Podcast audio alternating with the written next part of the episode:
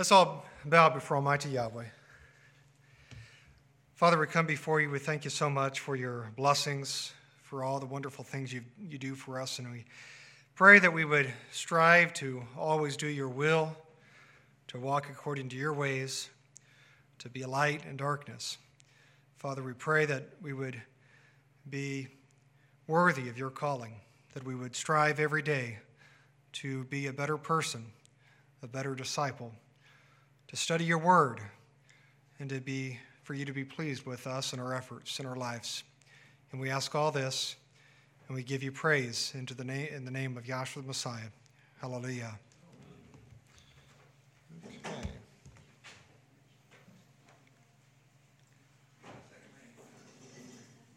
Okay. I have a clicker. Having a clicker is always a good thing. Okay, I'd like to uh, welcome everybody here. It is a blessing to see everybody here. I'd also like to welcome those online, those who may be watching this down the road. For today, I'm going to talk about the angel or Malach of Yahweh. You know, as many believe and as we do here, there's something very unique, something very special about this angelic being. In short, we believe that it represents, that it is Yahshua the Messiah in his preexistence. Yes, so there's no confusion about this. We believe that Yahshua in his preexistence was not the Father, was not equal to the Father. The reason I bring this out is that some believe that Yahshua was, was Yahweh. They will say that he was the Father in the Old Testament. This isn't true. Yahweh existed along with his Son, as, as we know. Some also believe that Yahweh and Yahshua were equal in the Old Testament. We don't believe that here. We believe that Yahshua was and always and will forever be subservient to his father. In essence, Yahshua in the Old Testament was a bridge between mankind, much like he is today, if you think about it. He's really a mediator or a bridge between mankind and, and his Father in heaven. You know what's amazing about the connection between the angel of Yahweh and the Messiah is that we see indication for this in both Judaism, which may surprise you, and the early church, some of the early church fathers. Now, obviously, Judaism would not connect this to Yahshua specifically, but nonetheless, many in Judaism see a connection, a special, a special connection between this angel of Yahweh and, and, this, um, and, and, and the role that he played within the Old Testament. I want to begin by sharing a quote. Again, I normally don't make it a, a, habit of quoting Wikipedia, but I had a good reference here, so I thought I'd share it with you. Here's what it says about this topic. It says the early, and I'm going to use the uh, correct names and titles here, but it says the early fathers of the church, just, uh, such as Justin Martyr, identified the angel of Yahweh as a pre incarnate Messiah whose appearance is recorded in the Hebrew Bible. So we see here that in the early church, including uh, Justin Martyr, many believed that the angel of Yahweh was the Messiah. So we see a connection here from antiquity going back, or at least 2,000 years, of this belief, of this affirmation that this angel of Yahweh was again something in somebody and someone very special and someone very unique. Now, as I mentioned, many in Judaism also recognize that there's something very special about this angel of Yahweh. And I want to share an excerpt from a book it's called, uh, entitled No Ordinary Angel by author Susan Garrett. And uh, here's what it says. And again, I'm going to use right names and titles, but here's the uh, actual quote on the screen. It says, But the logic of such a reading of Yahshua into accounts of the angel of Yahweh went deeper. Many Jews, it says, before and during the time of Yahshua were deeply interested in angels. Some understood the angel of Yahweh as a being completely separate from Elohim, a sort of angelic vizier or right hand angel who served as head of the heavenly host and in other important capacities, including, listen to this, including as a mediator between Yahweh and humans. See, Judaism recognizes, some in Judaism anyway, recognizes that something's very special about this being. It says further, some Jews routinely appropriated language used in Scripture to describe the angel of Yahweh and used it to characterize certain of Yahweh's attributes, including Yahweh's word, glory, wisdom, spirit, power, and name. Now, that's another interesting note there that the name, we're going to see a connection there as we go through this message. Almost as if these aspects of the deity were themselves independent angels. In other words, quite apart from Christianity, there was talk among Jews of Yahweh's word, Yahweh's glory, and so forth in terms highly reminiscent of the angel of Yahweh. So when early Christian authors like Justin Martyr connected Yahshua with Yahweh's word, and that word in turn with the angel of Yahweh, they were not inventing from scratch so much as adding a new layer to well established ways of reading Scripture. So, as we see here, this author confirms that this concept of this angel of Yahweh being something very special is nothing new. This is something that's been understood for a long time, long time, long before the church, such as Justin Martyr and others, came up with this understanding or theory. They viewed this angel of Yahweh as, as Yahweh's right hand and also a mediator. I don't know if you noticed that, but a mediator between mankind and Yahweh. And I think that's a great way to put it. That's a great way to understand the role of this angel of Yahweh. So even, even here, we see a connection, a connection with this angel of Yahweh and the Messiah. Now, some even went further as we find in this quote. They, they believe that the angel of Yahweh had attributes of the Father, which he does. He actually does have attributes of the Father, but as we know, he's not the Father, he's a mediator for the Father, and that's an important point to understand. And I want to just emphasize that one more time that we do not believe here that Yahweh and Yahshua are one being. There's a, there's a concept, it's called oneness normally, or modalism, there's other names for it, but that basically the Father and Son are the same being. We don't believe that here. They're very distinct, they're separate beings. The other thing very important to understand with this topic, too, is that Yahshua is subservient to the Father. The Son is subservient to the Father, has been, will always be. That will not change. Now, we see many examples of this angel serving in these roles within the Old Testament, serving in the role of Yahweh's right hand, serving in the role of a mediator between Yahweh and humans. Yahshua, again, has always been a bridge, I believe, between his Father and mankind. Now, before we delve into the Old Testament, I want to consider some references in the New supporting the preexistence. We're not going to dwell on this today, but I want to look at three verses focusing on this topic. So the first example is from Colossians 1. Colossians 1 is a really, really important topic, or a verse, I should say.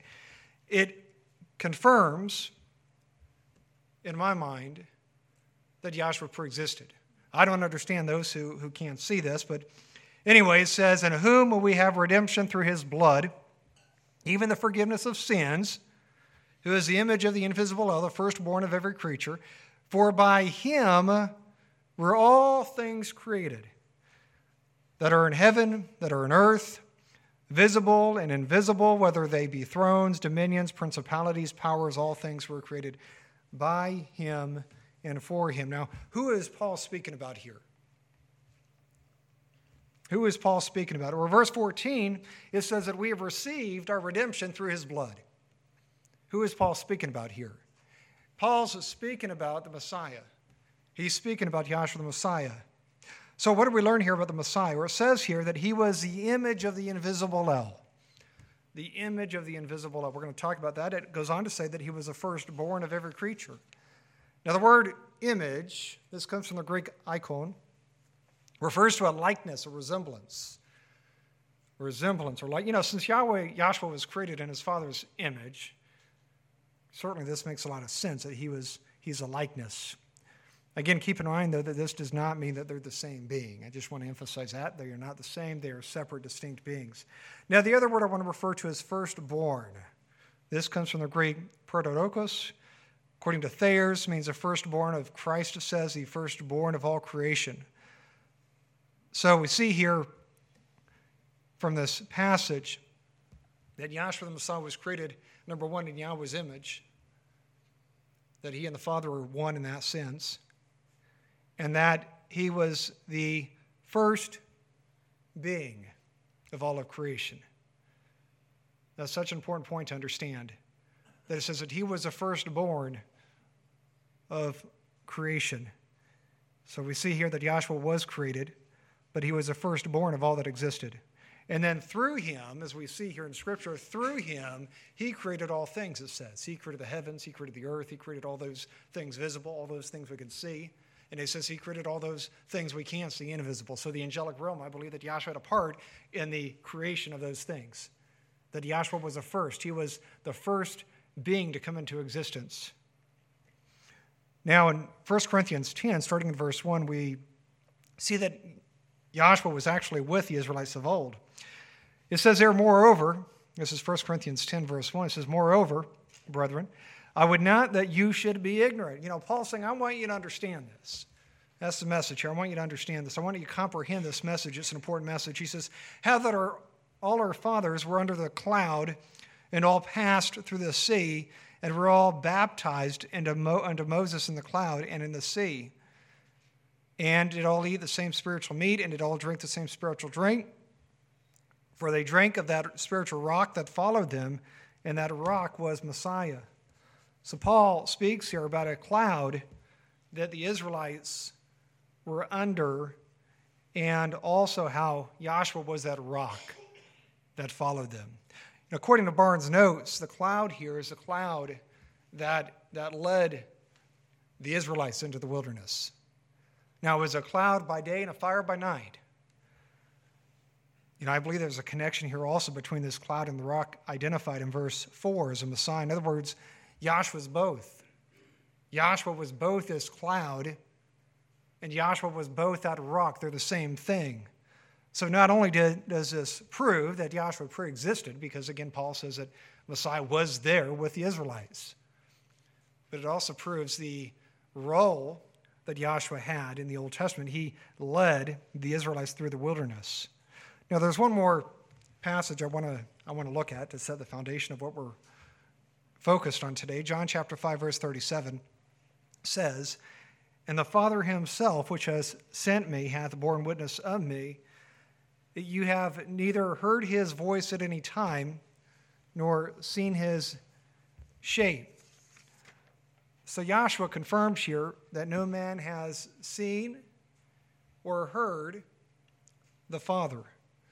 So, who then was the Yahweh who spoke and appeared before mankind in the Old Testament? We see many, many examples of this. We know that he appeared before uh, uh, Abraham in Genesis 18. We see other examples of Yahweh appearing or speaking to mankind in the Old Testament. Who was this? Or we believe that this was Yahshua the Messiah. He was, again, the invisible, the, the, the visible representation, I should say, of the Father. This is the role that he served in the Old Testament. He was, again, the mediator between Yahweh and mankind. You know, this is also an indicator of Yahshua being the angel of Yahweh, I believe, in the Old Testament. We know that the angel of Yahweh was that cloud. We'll see that in just a few moments. One of the most important passages when we speak about this angel of Yahweh and who this angel was and what he represented is Exodus 23. So we're going to spend some time looking at Exodus 23, verses 20 through 23. This is an incredible passage. When we understand what we, what we read here and how it correlates and represents and applies to the Messiah, I find this amazing. It's just a remarkable passage. So here's what it says Behold, I send an angel before thee to keep thee in the way and to bring thee into the place which I have prepared. Beware of him. Now, listen to the attributes of this angel. I want you to really listen to this, to, to the attributes. Is beware of him and obey his voice. Provoke him not, for he will not pardon your transgressions, for my name is in him. And if thou shalt indeed obey his voice and do all that I speak, then I will be an enemy unto thine enemies and an adversary unto thy adversaries. For mine angel shall go before thee and bring thee unto the Amorites, and the Hittites, and the Perizzites, and the Canaanites, and the Hivites, and the Jebusites, and I will cut them off. So, what do we learn about this angel that we find here in this passage? Number one, we see here that the angel would go with the Israelites. It says that this angel would lead the Israelites. So, this obviously is a reference to the fire by night, the cloud by day. We also see here that this angel had authority. This angel had authority to give commandments because, again, it says here to obey the angel.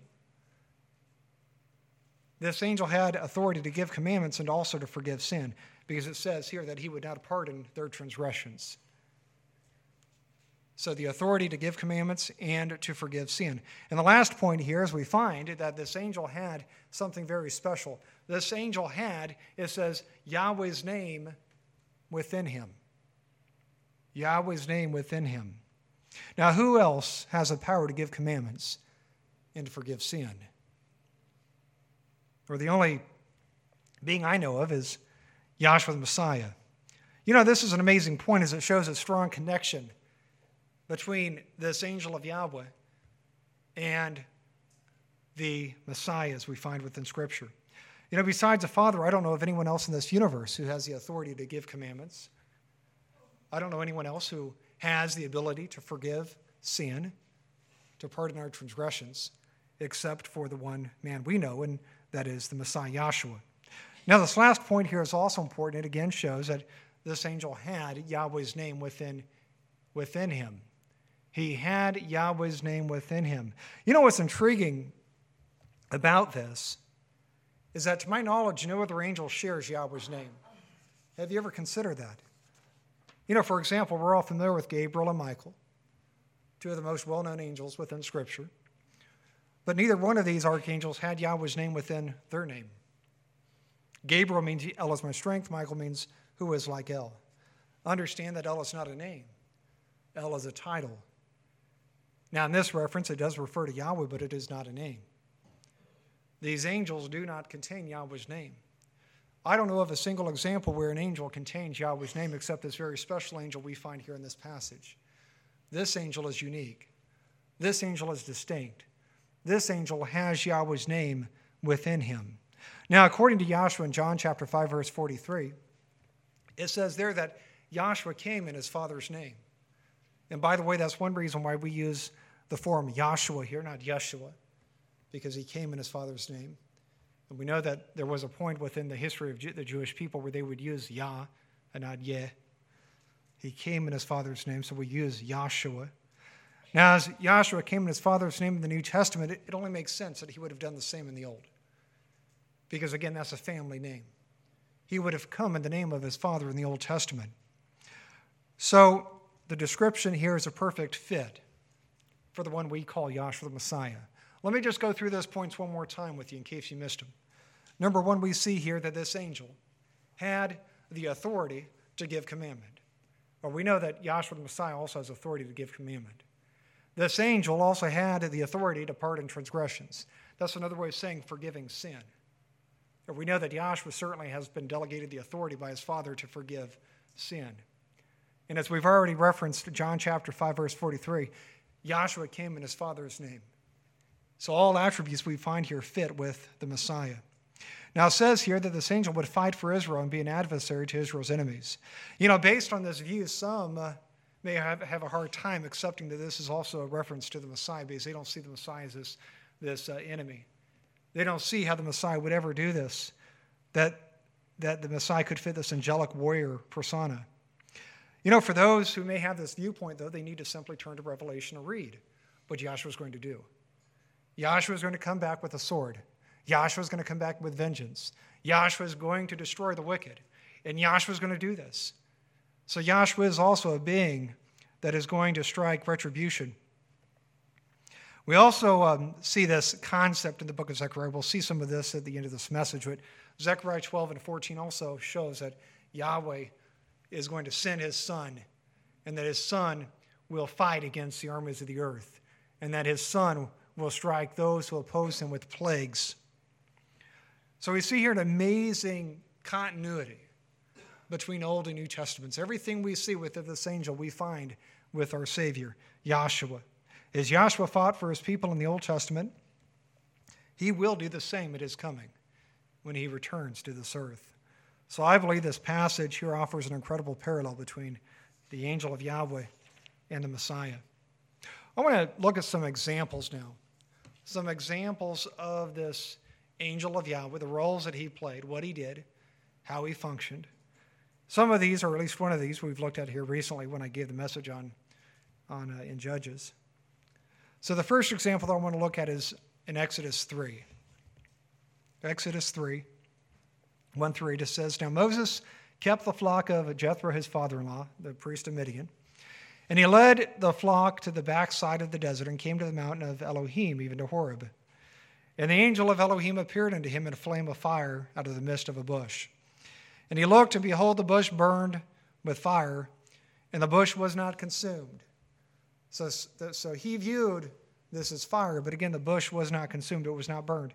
And Moses said, I will now turn aside and see this great sight, why the bush is not burned. And when Yahweh saw that he turned aside to see, Elohim called unto him out of the midst of the bush and said, Moses, Moses. And he said, Here am I. And he said, Draw not nigh thither, hither, put off thy shoes from off your feet, for the place wherein thou stand is holy ground. Moreover, he said, I am the Elohim of thy father, the Elohim of Abraham, the Elohim of Isaac, the Elohim of Jacob. And Moses hid his face, for he was afraid to look upon Elohim. And Yahweh said, I have surely seen the affliction of my people, which are in Egypt, and have heard their cry by reason of their taskmasters, for I know their sorrows, and I have come down to deliver them out of the hand of the Egyptians, and to bring them up out of the land unto a good land, and a large unto a land flowing with milk and honey.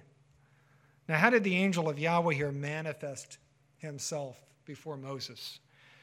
where shows here that he did so in a flame of fire in a bush. A flame of fire. Notice, though, that the bush did not burn. The bush did not burn. And I believe that this was perceived as fire, but not fire. I believe more than likely what we find here is Yahweh's glory. Some would describe this as the Shekinah we see a similar depiction of Yahshua the Messiah in the book of Revelation. In Revelation 1 14 through 15, it says, His head and his hair were white like wool and white as snow. Now listen to this. It says, His eyes were as a flame of fire, and his feet like unto fine brass, as if they burned in a furnace, and his voice as the sound of many waters. So again, we see here a connection between this angel of Yahweh and the Messiah. We see here that both the, the language of a flame of fire is used to describe both. And that is feet in the book of Revelation, whereas brass burned in a furnace. Now, we also see here that it was holy ground, and for this reason, Moses had to remove his sandals, had to remove his shoes. And I believe that this further shows that this angel of Yahweh is someone very unique, someone very special. It's not just simply an ordinary angel. You see, angels don't require reverence. But we see here that this angel required reverence. There was something very unique, there was something very remarkable, remarkable about this angel. As we see here, this being is referred to as both Yahweh, the angel of Yahweh's, I should say in verse 1, and also Yahweh. We see that in verse 4. So in verse 1, we see the angel of Yahweh. In verse 4, simply references Yahweh. Now, this does not mean that Yahweh the Father and Yahshua are the same being. You know, I believe that Yahshua in his preexistence probably shared Yahweh's name. You know, we see an example of this in Genesis 19:24. It reads there, it says, "And Yahweh rained upon Sodom and Gomorrah brimstone and fire from Yahweh out of heaven." Now, some try to spiritualize this away and try to rewrite this verse so it makes more sense, where I take it on face value. And what we see here is we have one Yahweh on earth and we have one Yahweh in heaven.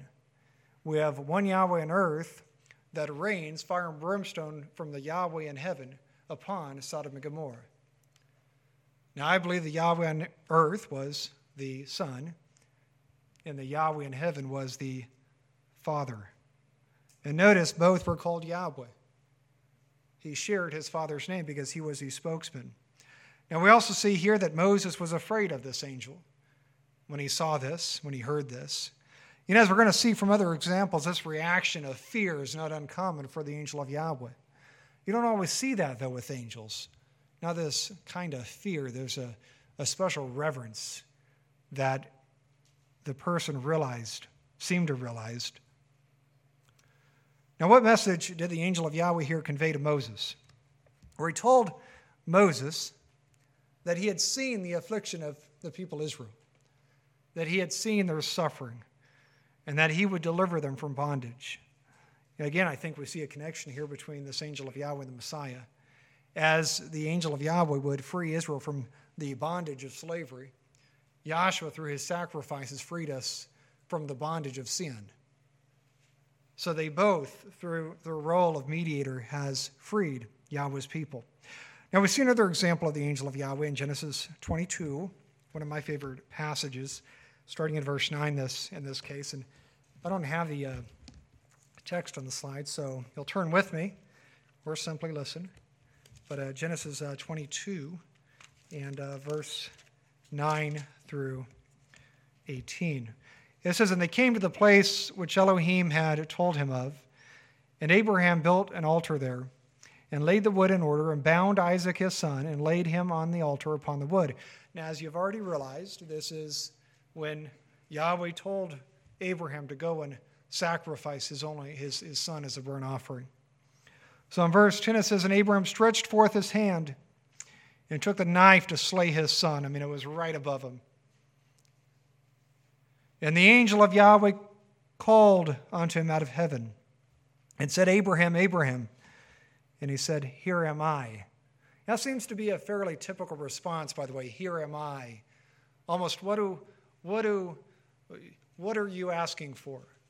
How can I respond? Here am I.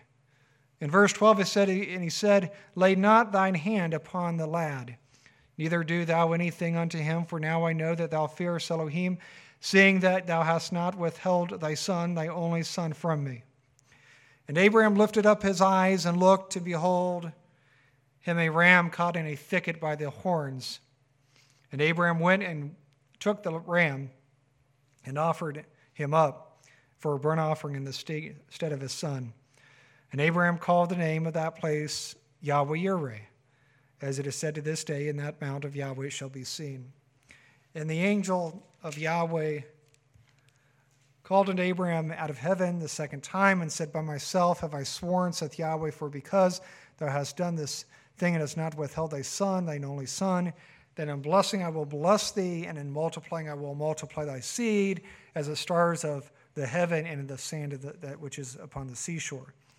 And thy seed shall possess the gate of his enemies.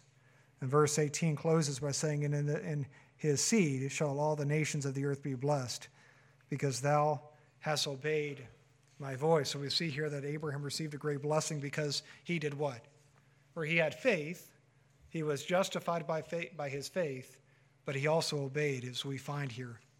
Now, this in this passage, Abraham was again told to offer up his son Isaac as a burnt offering. You know, as a father, when I read this, I can't help than to put myself in this position, than to wonder what I would do if I was Abraham, if I was told or commanded to do what he did. You know, the thought of sacrificing your own child is really beyond words. Uh, for me, there's there's nothing worse.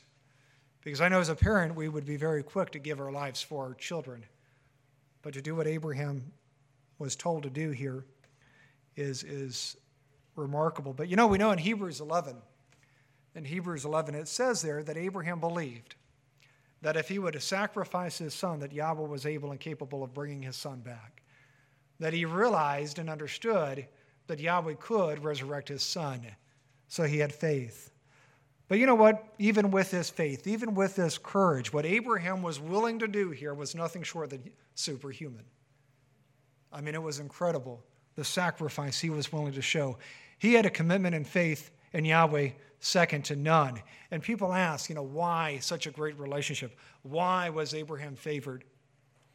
Or he was favored because Yahweh meant everything to him. It was same thing with King David. I mean, King David was the same way.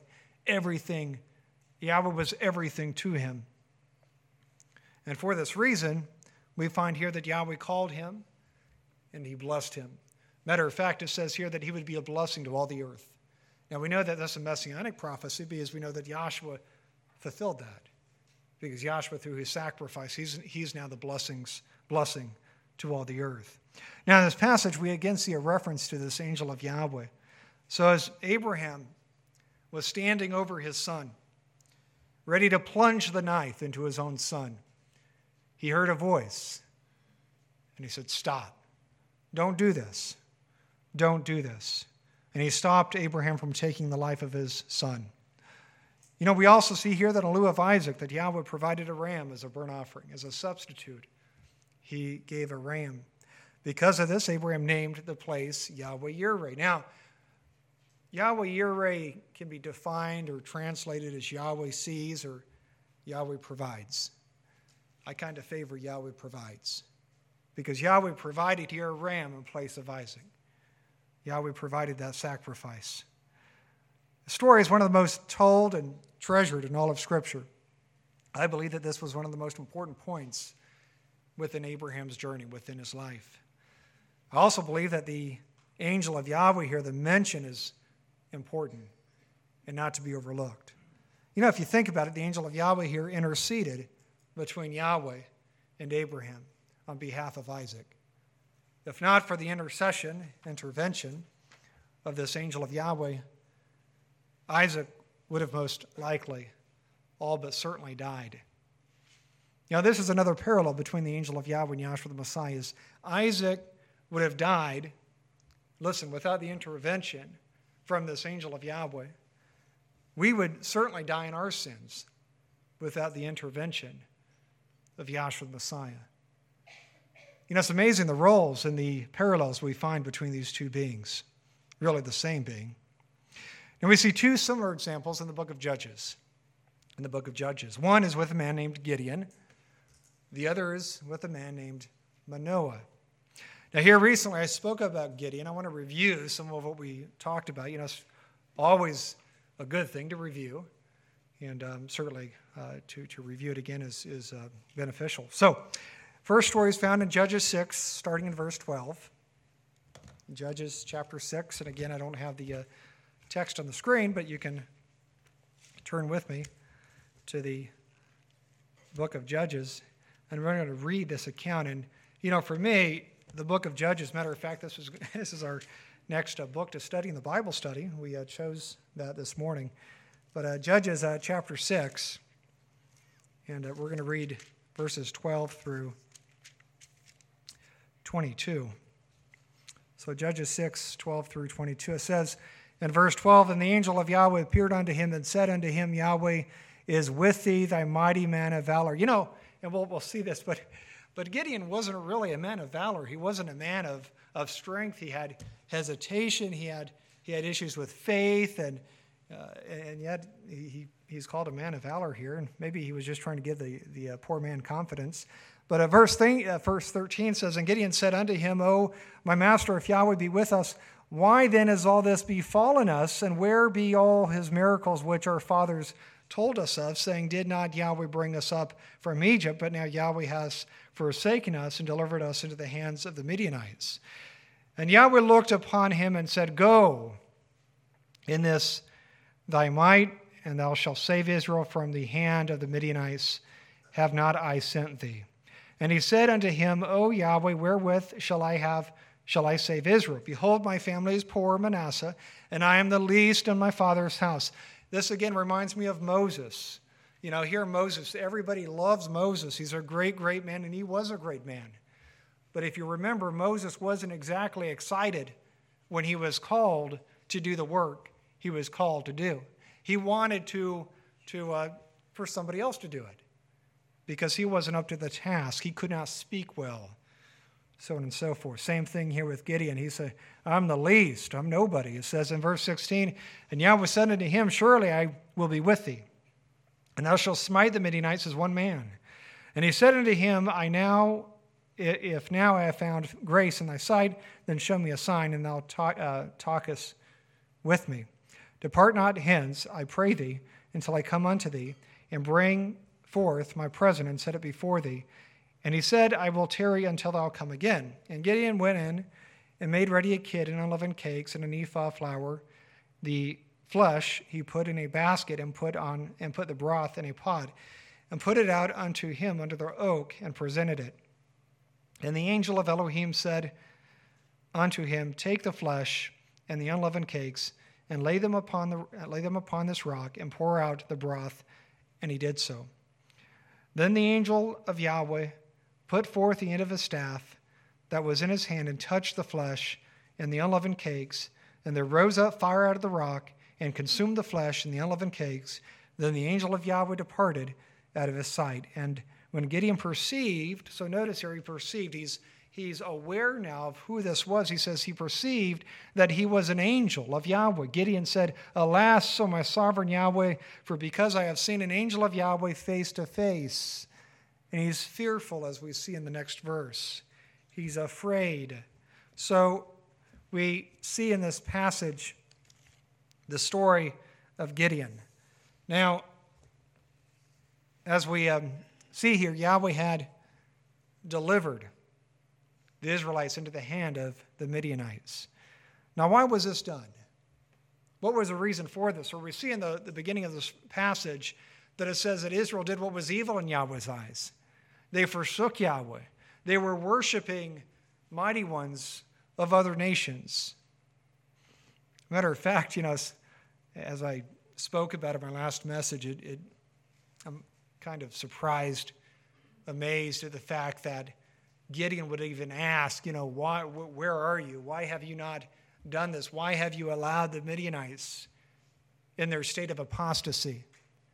He should have known why. You know, as we see in the story, his own father was worshiping the Asherah and the Baal. And yet, Gideon was, was perplexed as to why Yahweh was allowing these things to happen. And we see here this angel had a message for Gideon. And the message was that Gideon would deliver Israel from the Midianites. Now, keep in mind, at this point, Gideon did not realize who he was speaking to. I assume that he believed that this was simply a man, maybe a prophet. Now, as a show of honor, Gideon asks this angel here to stay and eat. So this angel says, I'm going to stay and go do your thing and come back and I'll be here. Now, in this, uh, you know, he, he, he prepares a lamb and some unleavened bread. And when he brings the food, the angel tells Gideon to place the food on a rock. Now, upon doing this, the angel then stretches out the staff. And as soon as he t- touches the uh, flesh and the bread, rot or fire came up from the rock and consumed the food. And then at this point, the angel disappeared. And it was also at this point that Gideon realized that this and who this was. It was the angel of Yahweh. Now, how did he respond to this awareness? Or he was afraid, he was concerned because he had seen the angel of Yahweh face to face, it says. You know, in some ways, this reminds me of when Yahshua appeared before John of Patmos in Revelation. Revelation chapter 1, verse 17 reads, And when I saw him, I fell at his feet as dead. Notice that. This was John's response to seeing Yahshua. It says he fell before him as one dead. Goes on to say in that verse, and he laid his right hand upon me, saying unto me, uh, Fear not, I am the first and the last. So we see here a similar response between Gideon and John of Patmos. Gideon was afraid. In John, fell as one dead, it says. Now, in Gideon's case, I believe it was the angel of Yahweh, which was Yahshua, as appeared before John of Patmos in his glorified estate. Now, we see a similar example of this in Judges, this time with a man named Manoah. So uh, turn over to Judges chapter uh, 13. Judges chapter 13, and we're going to review this account. Now, as we know, Manoah was the father of a very important judge. So, uh, Judges 13, verses 13 through 21. It says, And the angel of Yahweh, and the angel of Yahweh said unto Manoah, Of all that I said unto the woman, let her beware. You see, prior to this, this woman, this angel had already appeared to Manoah's wife, giving her instructions as to what to do and what not to do. In verse 14, she may not eat of anything that cometh of the vine, neither let her drink wine or strong drink, nor eat any unclean thing. All that I command her, let her observe. And Manoah said unto the angel of Yahweh, I pray thee, let us detain thee until we shall have made ready a kid for thee. And the angel of Yahweh said unto Manoah, Though, though thou detain, detain me, I will not eat thy bread, and if thou wilt offer a burnt offering, thou must offer it unto Yahweh. For Manoah knew not that he was an angel of Yahweh. So again, there's no awareness of who this being is. And verse 17 says, And Manoah said unto the angel of Yahweh, What is thy name? Now, this is really incredible, this, this verse, this account. So I want, I want you, we'll talk about it when we're done here, but just pay attention to what it says. It says, what is, what is your name? And he says, That when thy sayings come to pass, we may do thee honor. And the angel of Yahweh said unto him, Why askest thou thus after my name, seeing, seeing it is secret? It is secret. So Manoah took a kid with meat offering and offered upon a rock unto Yahweh. And the angel did wondrously, and Manoah and his wife looked on. And it came to pass when the flame went up towards heaven from off the altar, that the angel of Yahweh ascended in the flame of the altar. And Manoah and his wife looked on it and fell on their faces to the ground. But the angel of Yahweh did no more appear to Manoah and to his wife. The Manoah knew that he was an angel of Yahweh. So, for those not familiar with Manoah, this is the father of Samson. Before the angel of Yahweh appeared before Manoah, as I mentioned, he also appeared before his wife to give her instructions of what to do and not to do. So we see here that she could not drink anything from the vine, could not eat anything unclean. Of course, we shouldn't do that either. And uh, could not have any alcohol. Now, what was the reason for this? What was the purpose for, these, for this prohibition? Well, we know that Samson, he was a Nazarite. He was a Nazarite from birth. Something very unique with Samson. And this is a reason why even the mother could not partake in these items, because Samson could not partake in these items. We also see a lot of parallels here between the stories of Gideon and Manoah. As Gideon prepared a meal, Manoah wanted to do the same. He asked the angel to stay, to remain, so that he could prepare a meal. Now, in Manoah's case, the angel said, No, I will stay, but if you do this, you're going to do it as a burnt offering. Now, in case you missed it, in verse 18, and I hope you didn't, Manoah asks the angel his name.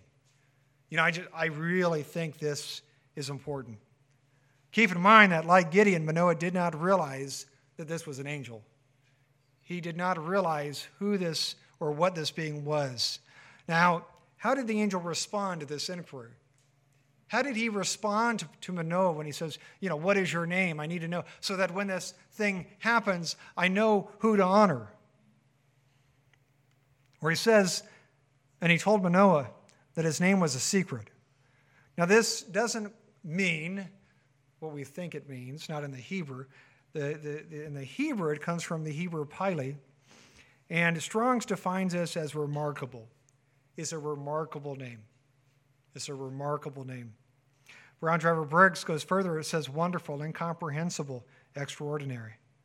You know, the Apostle Paul in Philippians 2, verse 9 says, Wherefore Yahweh hath also highly exalted him. Who? Or Yahshua. Goes on to say, and given him a name which is above every name. You know, when we understand the meaning of the Hebrew here, that is, that this name wasn't a secret, but it was remarkable, it was incomprehensible. And then when we understand that Yahshua was given a name above every name, to me it only makes sense that this is, again, Yahshua, the Messiah, another parallel we find between these two beings. You know, consider this Gabriel and Michael, they're high ranking angels high ranking angels or archangels. But never once in Scripture, to my knowledge, do they ever say, No, I can't give you my name. I can't provide that to you. But in the case of this angel, there's something, again, very remarkable because he says, Look, I can't do this. My name's too remarkable. My name's too, too incomprehensible to provide to you. Now, what happened when, with Manoah when he offered this burnt offering? we see here that the angel of Yahweh went up and ascended into the flames of fire. And when this happened, when this occurred, Manoah and his wife, seeing this, realizing who stood before them, they fell down upon their face in fear. Now, in this passage, we actually find that Manoah was more concerned than his wife. His wife says, you know, if he was upset, he would have, we would not be here. But uh, Manoah is concerned, very concerned. And this is exactly what we saw with Gideon. Gideon was concerned. Why the trepidation? Why the fear? We don't see this with other angels, not, not to this extent. Again, I think they realize that there's something very special about the angel of Yahweh that we find within Scripture. And we're not the first. Again, this goes back to Judaism. Judaism has understood for many, many years that there's something very special about this angel of Yahweh. Many of the early church fathers thought the same thing. I want to move on to another example now, this time involving King Hezekiah in 2 Kings 19. 2 Kings 19, 32 through 36 says, Therefore, thus says Yahweh concerning the king of Assyria. He shall not come into the city nor shoot any arrows there, meaning that he's not going to get close enough to shoot those arrows, nor come in before it with shield, nor cast a bank against it. By the way that he came, by the same shall he return. He shall not come into the city, thus saith Yahweh. For I will defend this city to save it for mine own sake and for my servant David's sake. Isn't that amazing, by the way? This is a long time after the death of David, and here David continues to be brought up. Yahweh had such a great, great love for David. And it shall come to pass that night that the angel of Yahweh went out and smote in the camp of the Assyrians 100 fourscore and five thousand. And when they arose early in the morning, behold, they were all dead corpses.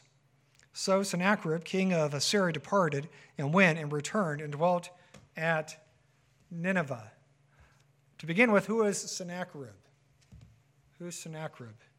Well, this man was a king of Assyria, one of the most ruthless kings of one of the most ruthless nations within antiquity. This is the same nation, by the way, that conquered the 10 northern tribes of Israel before this.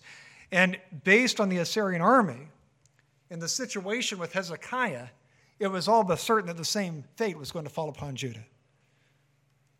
They had no hope, not against this great Assyrian army. But we see here this would not happen. Yahweh sent Isaiah the prophet. He sent Isaiah the prophet to prophesy to King Hezekiah. And Isaiah's message was this that not even an arrow would get into this city that they would not enter the walls of this city, that they would be defeated. So, what happened?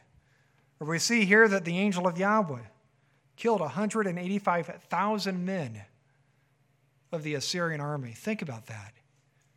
A thousand, one, 185,000 men. When Sennacherib awoke, he saw the dead corpses lying on the field, and he decided it was best to return home.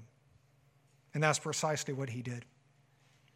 So the angel of Yahweh delivered Judah from Sennacherib and from the Assyrian army here. You know, as we read in Exodus 23, just to refresh you what, what we saw there, it said there that this, this angel, this angel would be an enemy to those who opposed Israel. It says that he would be an enemy to Israel's enemies, that, that, that he would be an adversary to Israel's adversaries. And that's precisely what we find here. Now, for those, again, who can't envision Yahshua doing this as the angel of Yahweh, they need to read the book of Revelation. They need to read prophecy because Yahshua is going to do worse. It's not going to be one nation, it's not going to be one, one army. You know, the Bible prophesies that all the armies will come against the holy city at the end of this age. In fact, we see an example of this in Zechariah. It's one of my favorite prophecies for many reasons. Zechariah chapter 12, 8 through 9 says this It says, In that day shall Yahweh defend the inhabitants of Jerusalem.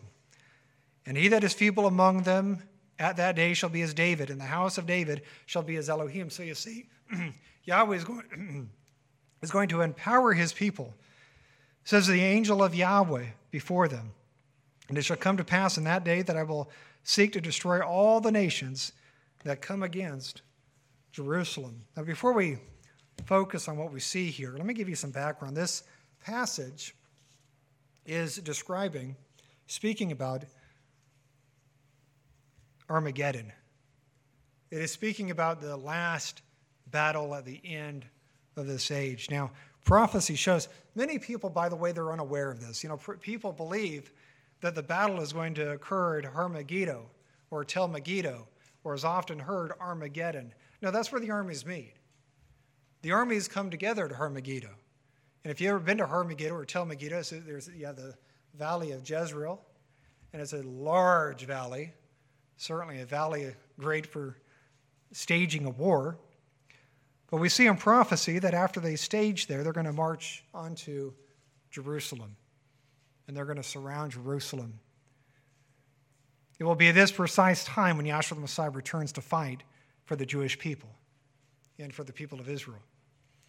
The Jews will be surrounded, as Hezekiah was, but they will not be forsaken. You know, as we see in verse 8, Yahweh will empower and defend his people. We also see a reference here to the angel of Yahweh again, showing that the Malach will protect his people. You know, I believe that the evidence shows that the angel of Yahweh is none other than Yahshua the Messiah. There are so many parallels, there are so many connections between this unique angel that, again, antiquity itself have recognized through the Jews and through the early church fathers, realizing that there was something very unique, remarkable about this angelic being. As the angel of Yahweh protected and defended Israel of old, Yahshua the Messiah, at the end of this age, when all the armies believe that they can come against Jerusalem and defeat Jerusalem, they're going to have a second thing coming. They're going to realize that this will not happen, that Yahshua will come down once more and fight for his people. You know, I believe this understanding between the angel of Yahweh and Yahshua, the Messiah, is important. Let me give you three reasons why. I'm going to close with this. Number one, it recognizes the uniqueness and a special position of the angel of Yahweh. This being is very special and is unique. Number two, it also shows Yahshua's important contributions before his birth. And this is one reason why I do have an issue for those who don't believe in the preexistence because they negate everything Yahshua did in the Old Testament. Yahshua had a role in the Old Testament. Yahshua had a vital role in the Old Testament. And we see part of that role through the angel of Yahweh. And number three, it shows the amazing continuity between Old and New Testament. The continuity, the, the, the parallels between. Well, I pray that this message has been blessing to you. As believers, I pray that we continue to study His Word, look into these deeper things, and more than anything, I pray that we strive to be better disciples of his, every other day. And with that, may Yahweh bless you.